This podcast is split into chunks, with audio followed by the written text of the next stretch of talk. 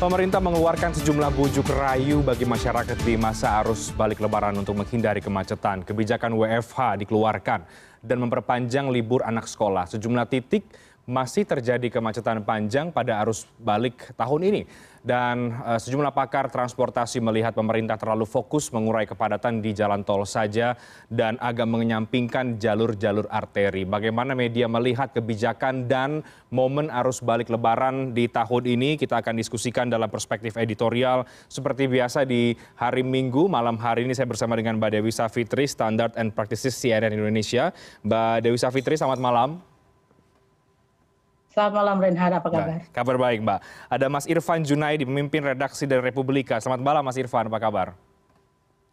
Selamat malam Mas Rehat, kabar baik. Ya, uh, pekan ini tentu arus balik masih menjadi sorotan utama dari pemberitaan media ya, Mas Irfan dan juga Mbak Dewi Savitri. Ada yang menarik ketika kita melihat pemerintah berupaya agar arus balik ini tentu lancar dan tidak terjadi penumpukan masyarakat di tanggal uh, di hari Jumat sampai dengan hari Minggu ini. Meskipun di beberapa titik juga dalam pantauan kami tetap terjadi kemacetan. Ada sejumlah aturan-aturan bukan aturan, tapi sejumlah kebijakan tambahan kira-kira begitu saya mau ke mbak dewi savitri dulu ke kebijakan tambahan di luar yang teknis soal aturan lalu lintas tapi menambah wfh memperpanjang uh, cuti bersama dan soal juga uh, libur sekolah yang ditambah lagi apa yang kita lihat mbak dewi savitri dari kebijakan yang dikeluarkan pemerintah dalam mengatur arus balik lebaran uh, pada tahun ini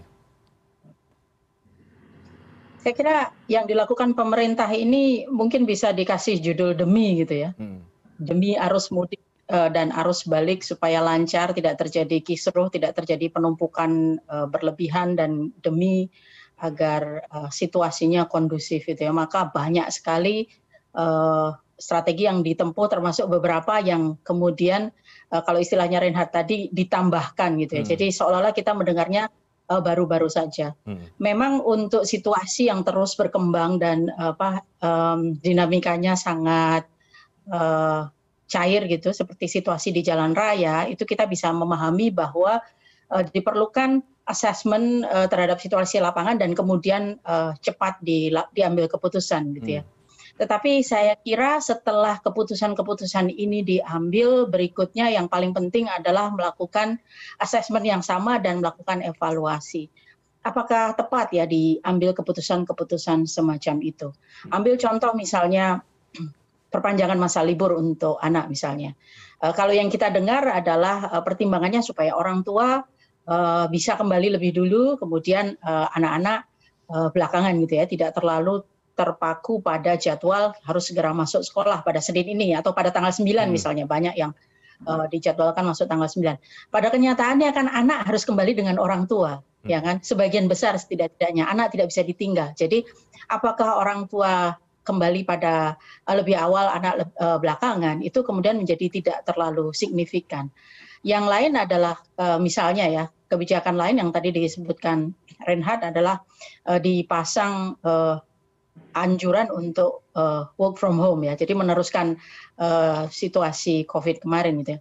Tentu saja ini uh, keputusan yang bisa dilihat dari satu sisi sangat sangat bijaksana karena memberi ruang yang lebih luas pada uh, para peserta arus mudik untuk balik dengan waktu yang uh, menjadi tidak tergesa-gesa. Hmm. Tetapi kan keputusan untuk mudik dan balik itu keputusan yang tidak diambil pada saat ini. Umumnya kalau pekerja sektor swasta terutama mereka sudah harus mengajukan cuti duluan kan ya dan hmm. itu sudah di-approve oleh atasan, sistem HRD dan seterusnya. Jadi akan sulit membayangkan uh, uh, uh, mudik dimundurkan karena ada keputusan ini gitu. Kecuali kalau mungkin uh, kantornya tempat dia bekerja itu uh, sangat responsif terhadap kebijakan-kebijakan semacam ini. Hmm. Jadi dari dua kebijakan itu saya kira uh, memang situasinya perlu cepat, tetapi pada titik uh, tingkat pelaksanaannya mungkin itu tidak akan terlalu banyak uh, memberi ruang juga pada pada pemudik uh, untuk balik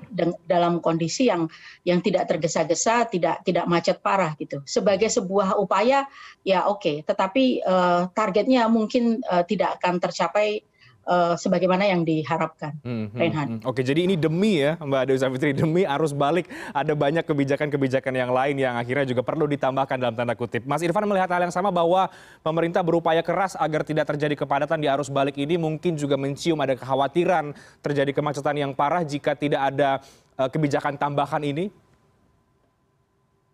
Ya, Mas Renat, jadi uh, saya nyambung uh, dari Mbak Desaf tadi, mudik kali ini punya nilai yang sangat strategis. Hmm. Apalagi kalau kita rangkai dengan peristiwa yang terjadi sebelum-sebelumnya. Sebelumnya kita lihat ada peristiwa soal kasus minyak goreng misalkan, kemudian soal harga BBM naik. Nah kalau kemudian berturut-turut uh, opini yang berkembang adalah isu-isu berita yang tonnya negatif seperti ini, maka ya akan menjadi pertaruhan yang cukup hmm. berat buat pemerintah. Sehingga mudik diupayakan at all cost supaya berjalan lancar. Kalau kita lihat dari awal kan sebenarnya sempat mau ada pembatasan mudik. Misalkan yeah. pemudik harus dipersyaratkan vaksin booster lah gitu ya, eh, tes PCR dan seterusnya. Tapi karena ini adalah pertaruhan yang besar, ini punya fungsi yang sangat strategis, akhirnya kan semua pembatasan tadi dihilangkan. Hmm bahkan dilarang ada penyekatan, dilarang ada perintah untuk putar balik dan seterusnya, supaya dari sisi opini juga membuat mudik ini berjalan lebih baik gitu ya. Masyarakat hmm. tidak kemudian menyoroti dengan isu yang macam-macam soal mudik. Jadi udah dimudahkan lah mudik. Kemudian yang kedua, memang pemerintah me melaksanakan istilahnya mengerahkan semua resource yang dipunyai untuk supaya mudik ini berjalan dengan baik, dengan lancar karena selain ada dimensi yang tadi, dimensi soal uh, apa namanya uh, image, dimensi soal uh, pertaruhan nama, ada juga dimensi ekonomi yang sedang diperjuangkan dalam mudik ini. Hmm. Mengingat situasi pandemi kan membuat tekanan ekonomi yang luar biasa besar, sehingga mudik ini dijadikan sarana untuk mendongkrak uh, konsumsi. Tidak heran kalau kemudian sebelum mudik pemerintah memberikan uh, THR untuk PNS gitu ya, kemudian secara ketat mengawasi swasta-swasta atau korporat untuk memberikan THR dengan baik diharapkan dengan demikian akan mendongkrak daya beli masyarakat sehingga efek ekonominya pun akan menjadi lebih bagus. Hmm. Nah dengan paling nggak dua dimensi tadi pemerintah uh, worth it lah untuk mengerahkan semua resource-nya supaya mudik kali ini berjalan lancar, tidak ada gangguan, tidak ada peristiwa besar, dan secara ekonomi memberi dampak yang besar juga okay. untuk uh, peningkatan ekonomi nasional. Begitu okay. Mas Renhat kira-kira. Okay. Uh, Mas Irfan, tapi dari catatan Anda apakah uh, dua dimensi tadi itu cukup berhasil di, uh, di, didapatkan oleh pemerintah secara citra uh, mungkin uh, bisa uh, bisa baik begitu ya ada pertaruhan soal nama pertaruhan kebijakan presiden misalnya juga secara dimensi ekonomi ini juga uh, berimpak yang cukup besar apakah anda melihat bahwa uh, segala hal yang diupayakan di pada momen mudik ini termasuk arus balik cukup berhasil memberikan dampak yang positif bagi pemerintah? Kalau yang dimensi pertama kita bisa langsung lihat hasilnya kita lihat pemberitaan-pemberitaan, percakapan-percakapan di sosial media, itu mostly kita rasakan uh, soal mudik ini tonnya lebih positif dibanding yang peristiwa waktu itu ada Brexit, ada kemacetan yang panjang itu ya, atau hmm, hmm. yang apa namanya sempat terjadi kecelakaan di uh, Danau Toba itu beberapa tahun yang lalu. Nah kali ini kan relatif tidak ada insiden yang uh, merusak uh, jalannya mudik sehingga kita saya merasakan lah paling enggak uh, secara opini Eh, cukup berhasil.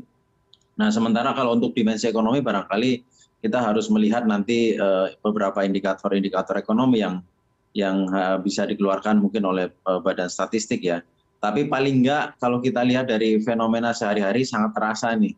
Bandara ramai, stasiun ramai, kemudian juga jalan-jalan pedagang kaki lima, pemandu-pemandu wisata itu juga terlihat uh, cukup ramai gitu ya mudah mudahan ini menjadi indikator yang baik juga hmm. untuk menunjukkan bahwa uh, dilihat eklai terjadi di uh, masyarakat. Tapi untuk persisnya barangkali kita tunggu deh pengumuman dari dari Badan Statistik, Mas Renhat. Ya, ya.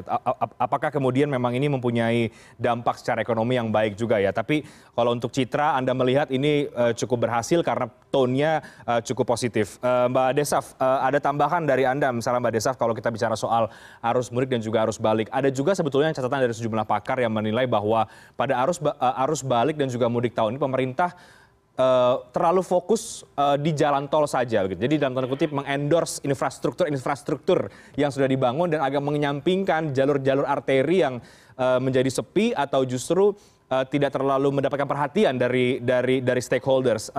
Bagaimana media kita melihat soal apa soal syarat sorotan dari sejumlah pakar dan juga catatan bagaimana pemerintah yang dianggap terlalu fokus untuk mengurus di jalan tol saja? Saya kira memang kalau uh, konsiderannya ya, kalau betul konsiderannya sebagaimana disampaikan Mas Irfan tadi, untuk sebuah uh, demi gitu ya kebijakan yang uh, sifatnya demi gitu pasti ada konsekuensinya ya. Hmm. dan yang yang terjadi adalah konsekuensinya persis seperti yang kita saksikan ini. Uh, fokusnya sangat uh, berat uh, sangat besar di uh, infrastruktur tol uh, sehingga kemudian ada semacam uh, pengesampingan ya uh, terhadap uh, infrastruktur dan uh, bagaimana uh, lalu lintas di jalur-jalur arteri uh, berjalan. Yang terjadi puncaknya barangkali dua tiga hari terakhir ini ya, posisi-posisi yang berdekatan dengan Jakarta, berdekatan dengan daerah daerah perbatasan di Pantura, terasa ada kenaikan laju transportasi di jalur-jalur arteri yang sangat padat, sangat besar, hmm. sehingga kemudian melumpuhkan situasi lalu lintas tempat. Dan ini menjadi harga yang harus dibayar ketika fokus memang diarahkan ke titik-titik uh, infrastruktur tol hmm. tadi. Uh, itu pun masih ada beberapa catatan ya. Uh, kalau kalau kita banyak sharing gitu, banyak cerita-cerita dengar-dengar dan kemudian uh, tukar uh, pengalaman dengan anggota keluarga yang habis mudik, yang mau mudik, uh, teman, uh, tetangga yang cerita gitu ya. Uh, bahkan upaya mati-matian tadi dilakukan dengan at all cost tadi, kalau istilahnya Mas Irfan itu masih ada beberapa yang sebenarnya bisa jauh lebih maksimal. Hmm. Misalnya pembukaan jalur uh, one way ya, ketika di, diambil kebijakan untuk kontraflow. One way dari uh, uh, Jawa Tengah menuju ke Jakarta atau Jawa Barat misalnya. Uh, beberapa uh, hari lalu ke kemarin dan hari sebelumnya itu bahkan ditarik sampai jauh sekali ya pintu tol Halim atau bahkan uh, sampai slip, uh, Semanggi misalnya uh, informasi yang kita terima seperti itu itu tetapi pada kenyataannya yang terjadi di uh, di jalur tol itu kalau menurut uh, kesaksian dan pengalaman beberapa orang yang uh, pemudik yang kemudian balik ke arah Jakarta dan sekitarnya itu uh, situasi jalur kanan dan kiri itu tidak berjalan seimbang. Karena apa? Karena ketika uh, dibuka jalur baru untuk uh, satu arah untuk one way, itu ternyata tidak dibuka pintu-pintu uh, dari sebelah kiri yang sangat padat, nyaris hmm. berhenti gitu ya, untuk masuk ke uh, ke jalur one way itu. Dan itu berlangsung selama berjam-jam sehingga kemanfaatannya tidak berjalan dengan maksimal. Padahal kan yang kita bayangkan kan adalah dua-dua sisi ini kemudian uh, diisi dengan uh, jumlah kendaraan yang seimbang sehingga uh, bisa membantu uh, lebih maksimal bagaimana mengurai kemacetan. Nah, yang semacam ini hmm. uh, mudah-mudahan nanti menjadi assessment dan menjadi bagian dari evaluasi di samping hmm. uh, isu arteri tadi itu. Hmm. Kalau persoalannya adalah menghidupkan perekonomian di di daerah-daerah tujuan mudik, bagaimana dengan uh, ekonomi di daerah-daerah yang uh, arterinya uh, lumpuh gitu? Hmm. Kan mereka kemudian menjadi terganggu. Nah, ini yang juga perlu masuk dalam uh, poin evaluasi. Oke. Okay. Okay. Ya, Mbak Desaf dan Mas Irfan barangkali ya um, at all cost ini dilakukan pemerintah karena juga melihat tingginya angka pemudik pada tahun ini. Pada arus mudik dan juga arus balik, kami juga mewawancari Menhub ya. Dan pada arus balik, uh, Pak Budi Karya mengakui bahwa ada tiga rekor yang terpecahkan dalam arus balik ini karena angkanya sangat tinggi. Rekor yang lewat jalan tol, rekor yang naik pesawat, dan juga rekor yang melewati uh, jalur uh, laut uh, Jawa ke Sumatera. Uh, bagaimana Mas Irfan melihat itu? Bahwa memang at all cost ini dilakukan karena juga ada animo yang sangat besar, 80 jutaan orang lebih catatan dari Menhub ke Menhub yang melakukan mudik dan juga arus balik pada tahun ini? Iya betul Mas Renhat. Jadi ini kan orang sudah dua tahun tertahan tidak mudik. Hmm. Nah tiba-tiba kemudian ada kesempatan untuk mudik. Itu kan bisa kebayang lah. Nggak usah kita pakai survei yang terlalu berat. Kita tanya teman sekeliling kita saja. Ya. Barangkali dari 10 orang yang kita tanya, 8 orang sampai 9 orang menyatakan akan mudik gitu ya.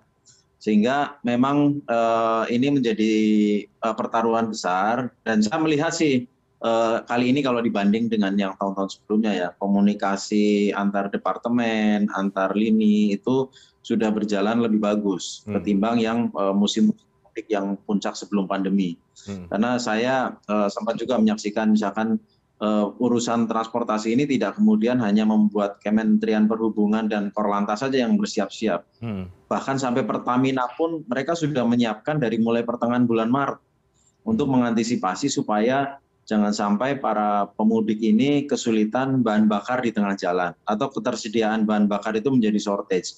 Itu mereka sudah persiapkan. Hmm. Dan saya mendengar itu ada koordinasi-koordinasi yang dibicarakan antar departemen ini. Hmm. Nah, kemudian yang kedua memang jalan tol ini menjadi backbone-nya, menjadi pilihan utamanya orang untuk eh, pulang kampung. Sehingga eh, pemerintah sangat fokus untuk memperhatikan kelangsungan lalu lintas di jalan tol ini.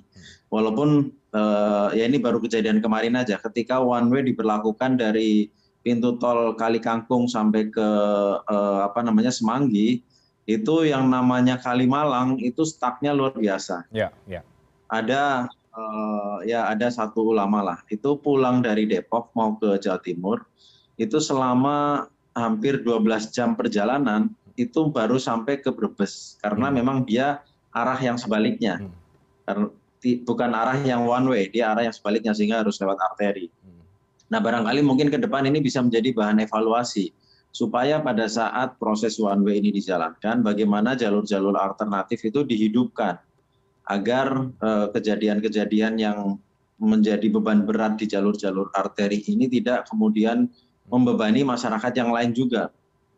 Karena masyarakat yang yang lain kan punya hak yang sama untuk mendapatkan kelancaran dalam berlalu lintas. Hmm, hmm. Kemudian yang yang titik lain yang krusial itu adalah ketika awal mudik itu eh, betapa pelabuhan Merak kurang eh, tersentuh secara yeah. lebih serius. Ya. Akibatnya yeah. banyak menumpuk antrian di situ.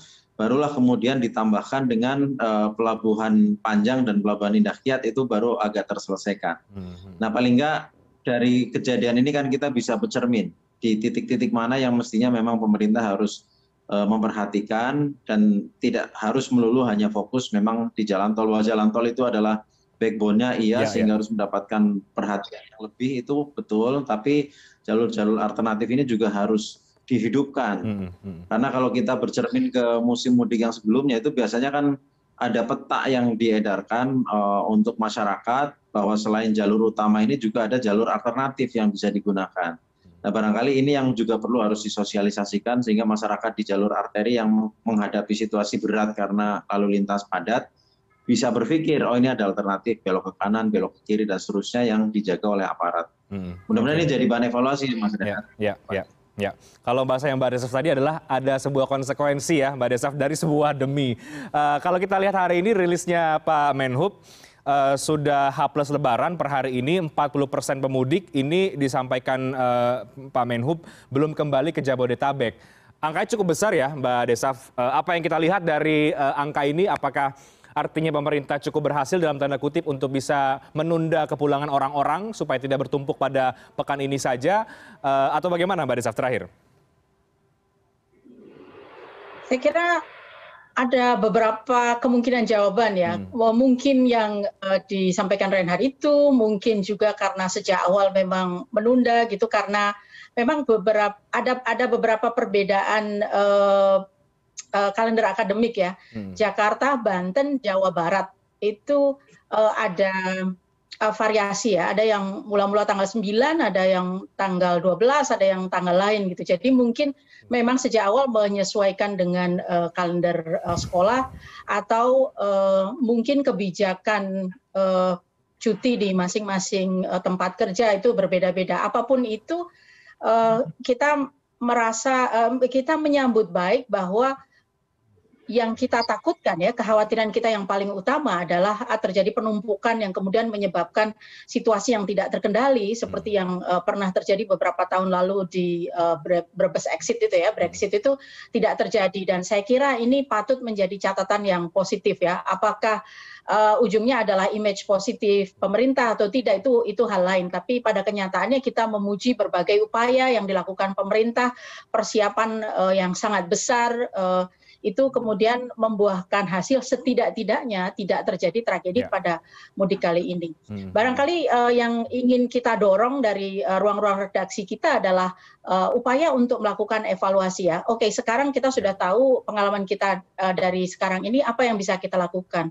Satu hal misalnya uh, yang kemudian menjadi uh, berbagai uh, pembicaraan ya gerundelan kalau mau disebut gitu ya gerutuan gitu ya katanya pakai ganjil genap, mana nggak ada ganjil genap. Katanya harus pakai syarat booster, mana boosternya nggak ditanyain. Hmm, katanya hmm, hmm. kalau macet satu satu jam di tol akan digratiskan, mana. Nah, pertanyaan-pertanyaan ini adalah gugatan yang legitimate ya, yang sah dari uh, para pemudik. Karena itu sangat penting bagi pengambil kebijakan untuk berhati-hati dan dan memikirkan dengan matang gitu. Kita memahami situasi di lapangan itu sangat dinamis dan memerlukan asesmen yang cepat, keputusan uh, atau perubahan keputusan cepat.